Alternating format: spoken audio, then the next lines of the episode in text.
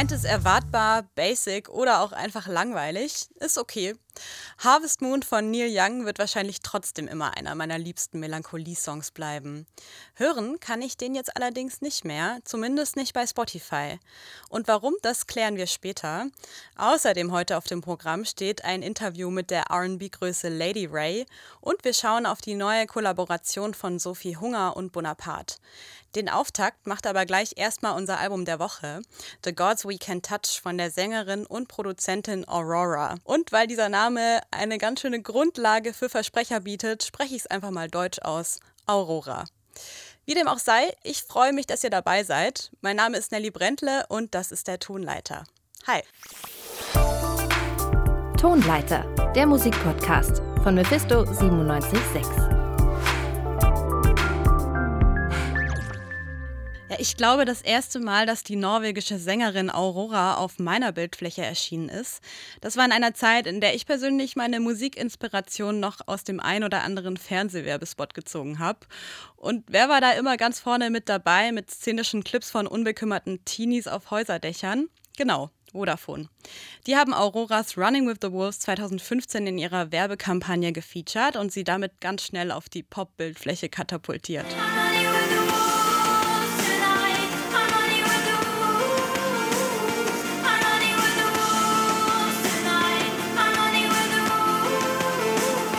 Dass Auroras Musik das gewisse Hitpotenzial hat, hat sich dann auch noch mal vergangenes Jahr gezeigt. Da ist nämlich ihr Song Runaway auf TikTok so richtig durch die Decke gegangen. Ihre neue Platte The Gods We Can Touch ist nun unser Album der Woche und damit hat sich meine Kollegin Chiara Sant'Angelo genauer beschäftigt. Hi Chiara. Hi Nelly. Ja, wir wollen Aurora jetzt ja aber nicht nur auf Fernseh- und Internettrends reduzieren. Chiara, kannst du mir mal was zu Aurora erzählen? Wer ist denn das so genau? Ja, gerne. Aurora, die ist in ihrer Heimat in Norwegen sehr waldnah aufgewachsen und das aktuelle Album ist sogar in einer kleinen Burg dort entstanden. Und ihre Musik hat deswegen auch ziemlich viele Nordic Folk-Elemente und durch ihre glasklare Stimme hört sich das Ganze auch oft sehr melancholisch und verträumt an. Something about you is soft like an angel and something inside you is violence and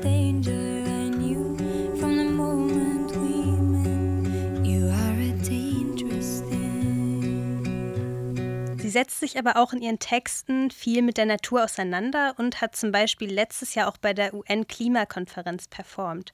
Also ich persönlich assoziiere mit Aurora, auch wenn ich ihre Diskografie nicht wirklich gut kenne, eben auch dieses nordische, fast elfenhafte, von dem du gerade gesprochen hast. Würdest du sagen, in dem Sinne ist The Gods We Can Touch eine klassische Aurora-Platte? Ja, also erstmal muss man sagen, dass Auroras Alben wirklich immer ein Gesamtkunstwerk sind. Und die letzten beiden Platten gehören zum Beispiel auch zusammen. Und wenn man die zusammen betrachtet, macht das halt auch erst einen Sinn. Zum Beispiel ist das Cover auch aufeinander abgestimmt. Und die ganze Ästhetik von The Gods We Can Touch, die steht aber sowohl thematisch als auch musikalisch wirklich für sich. Und auf der Platte geht es um griechische Mythologie und biblische Bezüge. Und das spiegelt sich in dem Sound wieder, auf dem Cover, in der Trackliste und halt auch in ihren Outfits, in Musikvideos. Genau. Und das ist alles wirklich in so einem mystischen Theme. In den letzten Alben und halt auch in Runaway ging es oft um die Schönheit der Einsamkeit und der Natur. Und klassisch ist die Platte in dem Sinne, dass sie sich auch hier wieder der Natur widmet. Und im Fokus steht aber hier eher der Mensch selbst. Okay, also griechische Mythologie und auch biblische Bezüge und Natur und der Mensch selbst.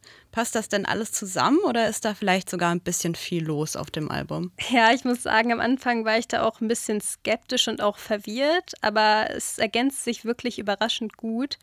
Und die Vergleiche sind halt auch nicht so in your face. Also ich meine halt, dass man manchmal gar nicht direkt merkt, dass da gerade äh, irgendwie von Göttern und biblischen Geschichten erzählt wird, sondern man das manchmal auch erst im Songtitel sieht.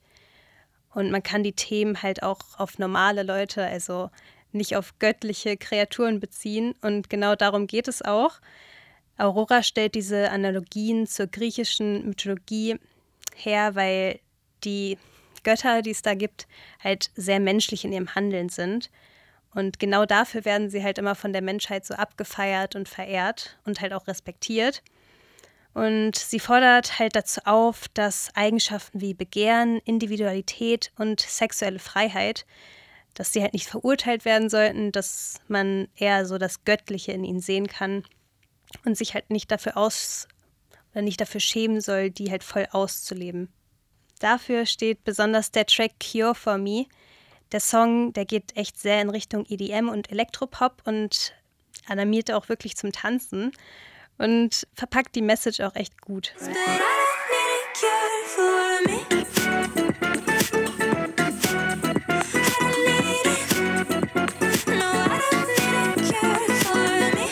Also den Song kannte ich tatsächlich auch schon davor und das ist auf jeden Fall ein richtiger Ohrwurm-Kandidat und klingt für mich ja eigentlich auch wirklich nach einer coolen Message.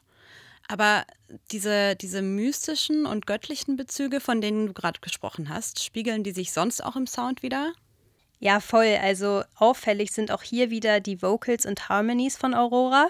Das merkt man direkt im Opener The Forbidden Fruits of Eden. Da hört man nämlich nur einen Chor aus Auroras Stimmen und das Ganze hört sich schon sehr biblisch an.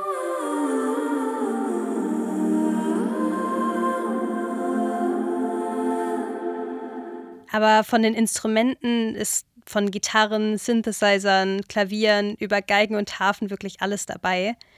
Aurora beschreibt das Album selbst als Celebration of all the things we should never be ashamed of. Und genau danach klingt es auch. Irgendwie wie so eine Party, bei der alle Emotionen vertreten sind. Also es gibt einen sehr großen Dancefloor, dann so eine ruhige Ecke, in der philosophiert wird, ein verliebtes Pärchen draußen und jemanden, der auf dem Klo heult. Okay, also dieses Bild hast du sehr schön gezeichnet. Aber ein verliebtes Pärchen, das heißt, es gibt auch Love-Songs. Ja, das stimmt. Und äh, im Vergleich zu den vorherigen Alben hat sich das echt geändert. Und ich glaube, in dem Track Giving Into the Love erklärt sie das dann halt auch ein bisschen, dass sie sich von den gesellschaftlichen Erwartungen lösen will. Und ich glaube, genau deswegen traut sie sich dann das erste Mal so ein bisschen auf diese Love-Song-Schiene zu gehen. Und besonders gut hört man das auf dem Track Exist for Love.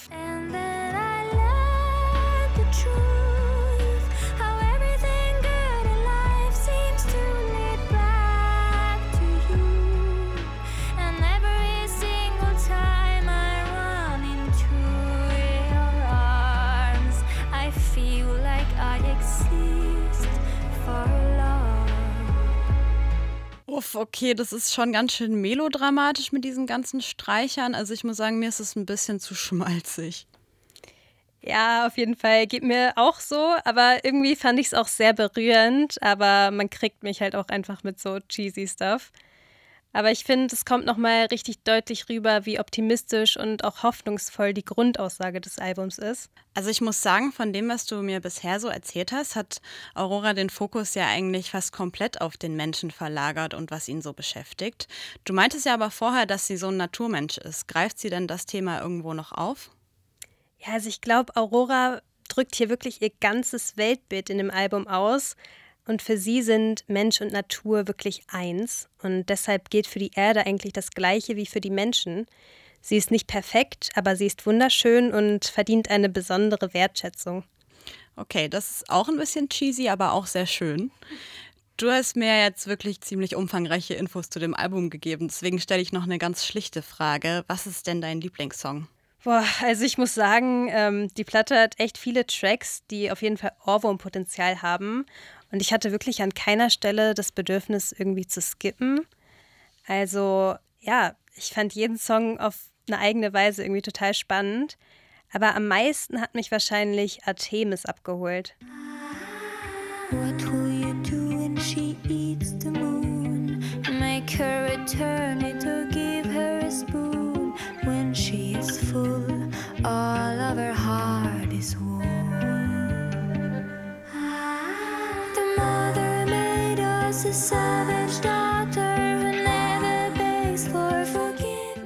Genau, und hier ist mir auch nochmal besonders aufgefallen, dass Aurora ihr Storytelling wirklich für das Album nochmal perfektioniert hat. Und der Track fühlt sich so ein bisschen an wie so eine mysteriöse Märchenstunde und malt auch mit ganz vielen Metaphern echt wunderschöne Bilder im Kopf. Also ich habe schon das Gefühl, dass du dich relativ begeistert anhörst. Ja, also ehrlich gesagt hatte ich Aurora auch vorher gar nicht so auf dem Schirm, aber nach dem Album bin ich auf jeden Fall Fan. Also ich finde ihre Stimme einfach mega geil. Man hört übelst gern zu. Und das ganze Album ist halt sehr vielseitig und ich finde es halt irgendwie cool, dass es die Catchiness von Pop-Songs hat, aber trotzdem total eigen ist und immer noch was Besonderes dabei ist. Und ich finde, insgesamt hat sie da echt ein gutes Gesamtkunstwerk geschaffen. Und was ich halt auch total schön finde, ist, dass man selbst auch ermutigt wird, die eigene Selbstwahrnehmung zu hinterfragen und sich vielleicht so ein bisschen von dem eigenen Perfektionismus zu lösen. Also du hast mir auf jeden Fall gerade noch mal ein paar Gründe geliefert, genauer in das Album reinzuhören. Vielen Dank, Chiara, dass du da warst. Jo, danke dir, gerne. Ja, und falls ihr euch noch mal genauer reinlesen wollt, gibt es eine ausführliche Rezension zu The Gods We Can Touch auf unserer Website www.radiomephisto.de. Ja, und während ihr The Gods We Can Touch überall streamen könnt, gilt das für Neil Youngs Musik nicht mehr. Denn seit einigen Tagen sind seine Songs zu großen Teilen von der größten Streaming-Plattform Spotify verschwunden. Die paar Lieder, die man noch finden kann, sind Teil verschiedener Compilations, aber seine eigenen Alben und Singles, die sind alle weg. Glück für diejenigen, die seine Musik woanders streamen oder sein Werk selbst auf Platte haben oder die, die jetzt gerade diesen Podcast hören und so immerhin den Refrain von Heart of Gold vorgespielt bekommen. Keep me searching for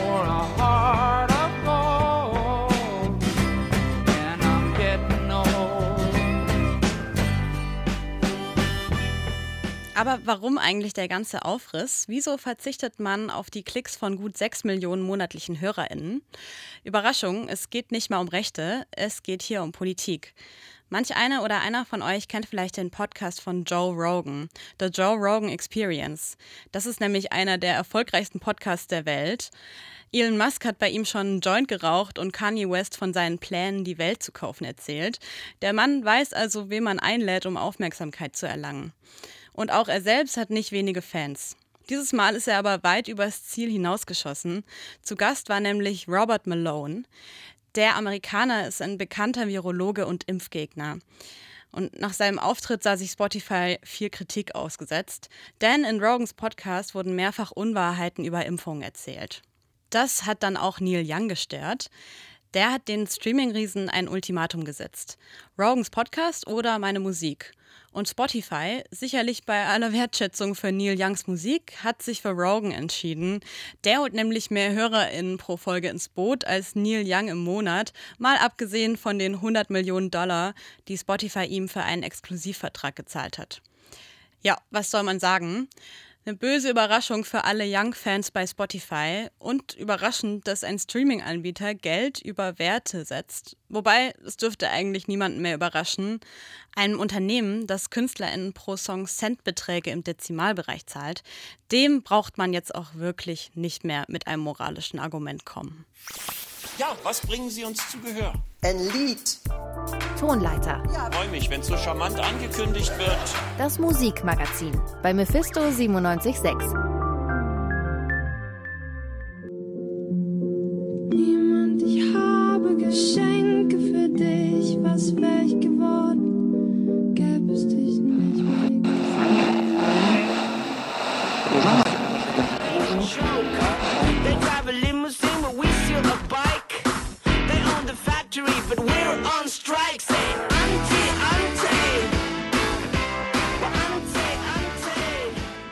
Jemand eine Idee, wie diese Songs von Bonaparte und Sophie Hunger zusammenpassen sollen? Nee, ich auch nicht. Okay, zugegebenermaßen sind die Lieder natürlich auch so gewählt, dass sie sich besonders doll gegenüberstehen. Aber die beiden KünstlerInnen ähneln sich auch sonst jetzt nicht unbedingt extrem in ihrer Musik, geschweige denn in ihrer Performance. Eine EP haben die beiden jetzt aber trotzdem zusammen gemacht. Und ganz ehrlich, ich habe auch ein ganz gutes Gefühl dabei. Bei so guten KünstlerInnen werden die auch sicher einen gemeinsamen Weg gefunden haben. Und wie der aussieht, das erzählt euch jetzt meine Kollegin Julia Segers.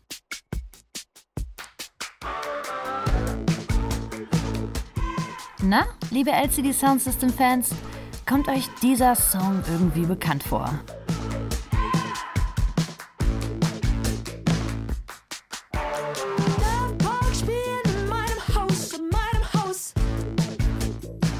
Immer noch? Was im ersten Moment, ich gebe es ja zu, vielleicht etwas corny klingt, ist Teil vom Pandemieprojekt von Sophie Hunger und Bonaparte.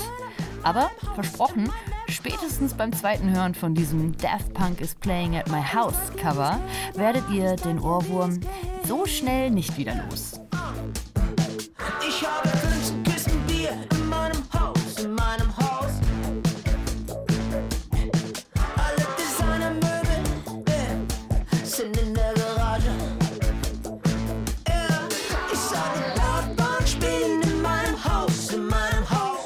Der Song so eingängig ist, das liegt unter anderem auch daran, dass Hunger und Bonaparte sich authentische Unterstützung gesucht haben. Am Bass steht nämlich kein geringerer als Tyler Pope höchstpersönlich. Der muss den Song ja kennen. Schließlich gehört Pope schon seit Anfang der 2000er zur festen Studiobesetzung von LCD Sound System selbst. Der Song am Originalen stammt nämlich aus der Feder dieser New Yorker Elektropunk-Urgesteine. Klar ist bei einem solchen Team die Tanzbarkeit aller Songs vorprogrammiert. Auf der gemeinsamen EP namens One gibt es vier Stück davon. Yeah, you're a cool kid, come tell me what's wrong with me. Never had a boyfriend, soon I'm a 43. I don't want easy, but I don't want deep neither. We could be a thing, yeah. We could be reverse gaslighting. Whoa, reverse gaslighting.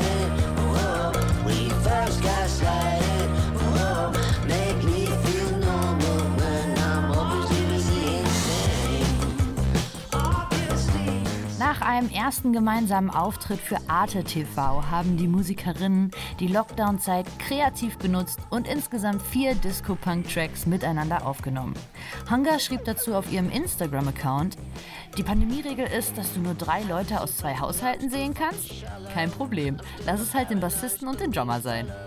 Und so, sagt sie, haben sich während der Pandemie wilde postleitzahlenbasierte Musikerkombos geformt. Und die drei, die sind eine davon. Pigeons are my therapy, eating from my hands. Pigeons always, always understand. Half a pigeon on my wounds, the other half for lunch. They got me working on my punch, they got me working on my punch. We love them. They love us. Pigeons graced us. Pigeons never cost, pigeons never cost. Die vier energiegeladenen Songs vereinen das Beste aus den Welten von Hunger und Bonaparte. Krautrock und Elektropop treffen dabei auf clevere Singer-Songwriter, Texte und Strukturen. Die EP sorgt für den nötigen Energieschub und ein bisschen akustischen Glitzer im sonst so grauen Jahresanfang. Putain, putain,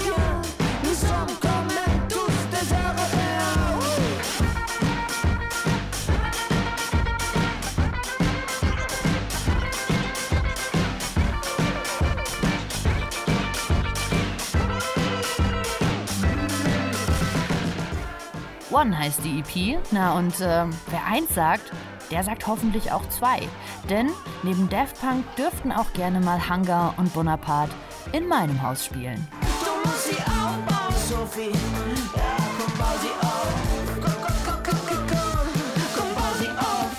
Das war meine Kollegin Julia Segers mit ihrem Blick auf One, die erste EP von Sophie Hunger und Bonaparte. So, und wer jetzt glaubt, das sei es gewesen nach all den Tipps und Besprechungen von den heißesten Neuerscheinungen, der liegt weit daneben. Denn zum Abschluss haben wir noch ein richtiges Highlight, wie ich finde. Ein Interview mit der RB-Größe Lady Ray. Got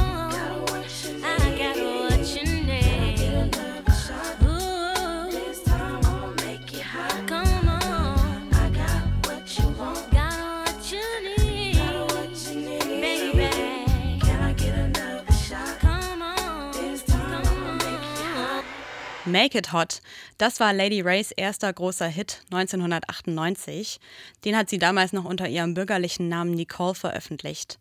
Seitdem hat sich einiges getan, zuletzt am vergangenen Freitag.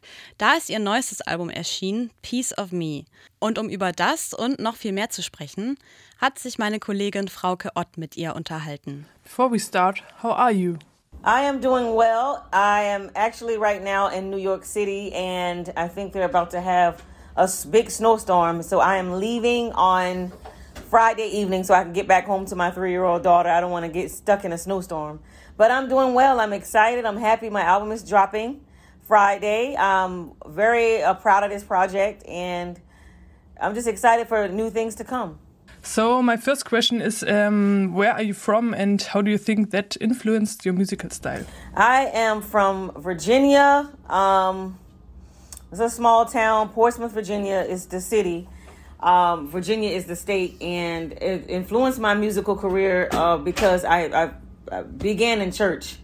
Um, and I have very strong church uh, root background. Um, and I think just for me, it's just seeing my dad and, and just, you know, just being in that church atmosphere, my grandparents and, and just hearing gospel music and all the singers and the choir singing. Um, I think that alone, uh, it's just like I said, it's a small town and everybody goes to church. And so everybody's like a family, a, a, you know, a, a big family and music has always been there. And, and that, I think the church has, uh, influenced me to just kind of get over that stage fright and to be able to sing in front of a big audience. And uh, I think outside of that, um, I just I just think there was a lot of talent in Virginia, and I was able to to meet some of those talented people. Uh, you got Timberland, you got Missy Elliott, you have Pharrell from the Neptunes. Uh, I think Teddy Riley was doing his thing uh, years ago there. So it's just um, I think for me, like in high school, I was able to meet all of these people and be amongst them and and and and just just soak up all of that genius. And it just really wanted to push me and, and it motivated me to want to become a singer. It's really big names and big musicians. Right. And uh, you said you grew up uh, in a religious or church environment. And I've always asked myself um, do you think it is important to be religious to truly understand soul music, or can you get the full experience of soul music without being religious? Um, I, I, I definitely think um, you definitely can get the, the full experience. I don't think either or is going to outweigh one another, but I think that religious is definitely going to take you to that next level to where people are going to understand and embody your lyrics and embody that passion that comes within. Uh, you have your singles from back in the day, like Aretha Franklin, Marvin Gaye. All of these artists back in the day entertained church some way, some fashion that were raised in church, and we have great music from them, and we have we have this this sad stories too from them. So I don't think, like I said, I don't think one outweighs the other, but I think. Uh, the best thing you're gonna get out of that is that soul and that passion and that real true story from the religion. So.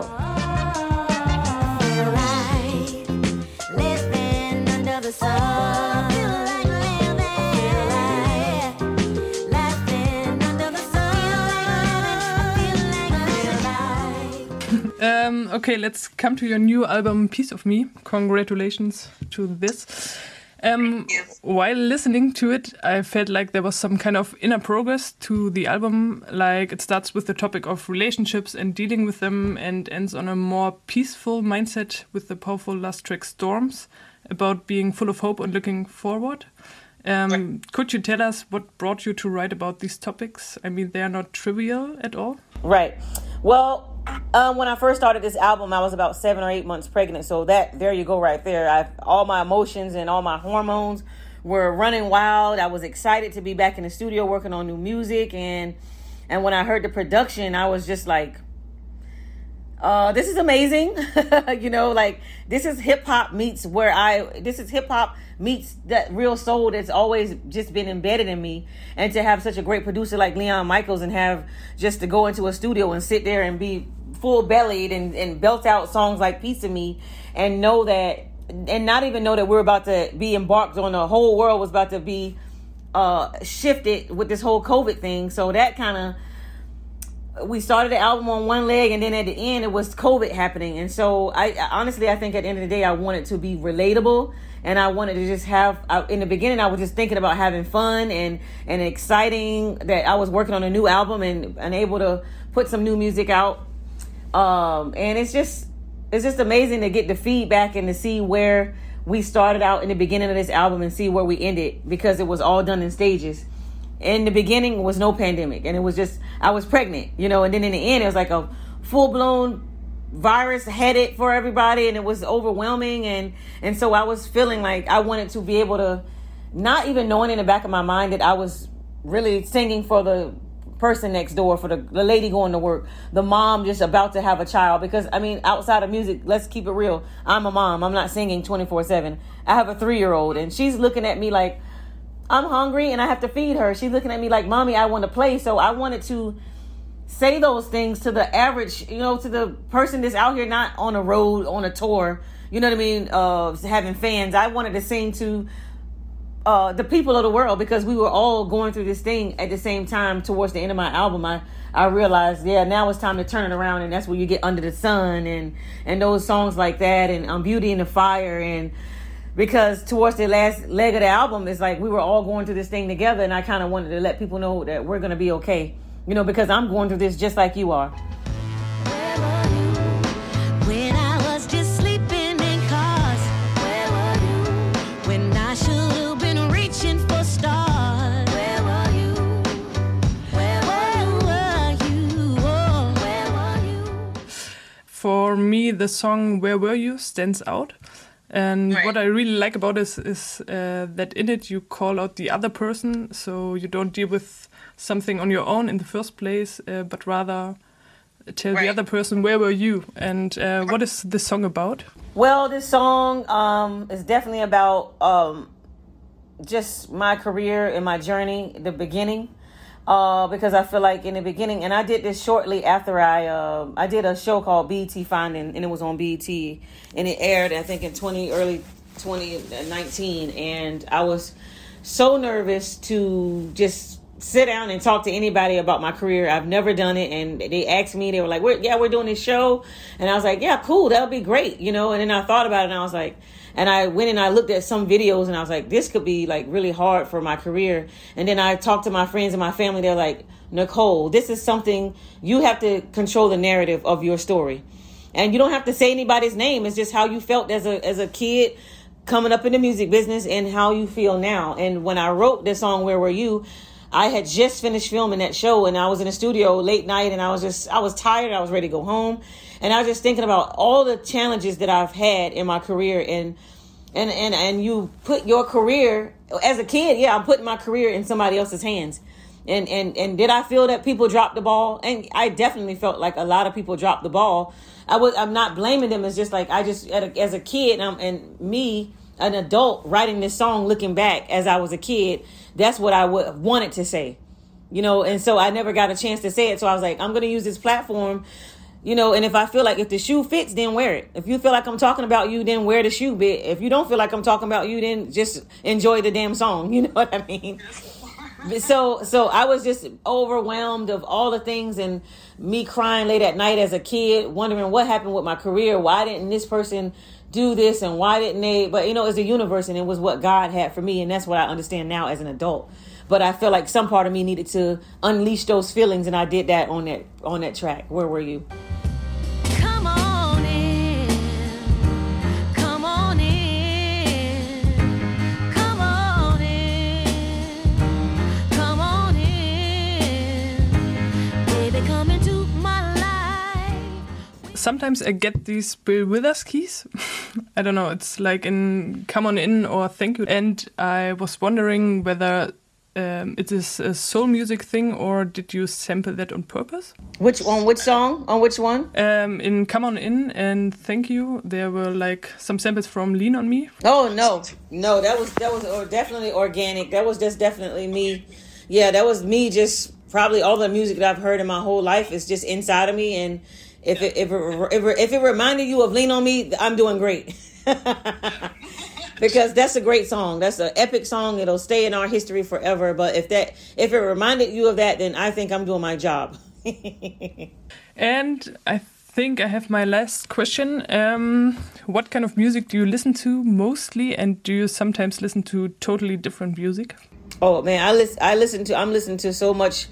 Uh, you know, I love my soul music. I love Etta James and and um, Dionne Warwick and uh, Isaac Hayes and uh, I still listen to uh, Mariah. I love Mariah. You know, we just had Christmas, so I, her Christmas. I mean, every time Christmas comes, you know, Mariah Christmas album is coming. So, because I think her voice is one of the like her between her and Whitney Houston their voices is just i mean insane just insane um and i'm listening to electronic music i love dance music uh um uh, alternative music i'm listening to a lot of a lot of amazing stuff today i don't have a if if i'm if i'm if i hear something and i like it I'll follow that artist, and and I'll, I'm sure if I like that one song, I'm gonna find some other songs that I like. So I just, I mean, I put on music, all types of music, old music and new music, and I do that too for my daughter because she's three, and I just want to get her ears used to listening to some great music.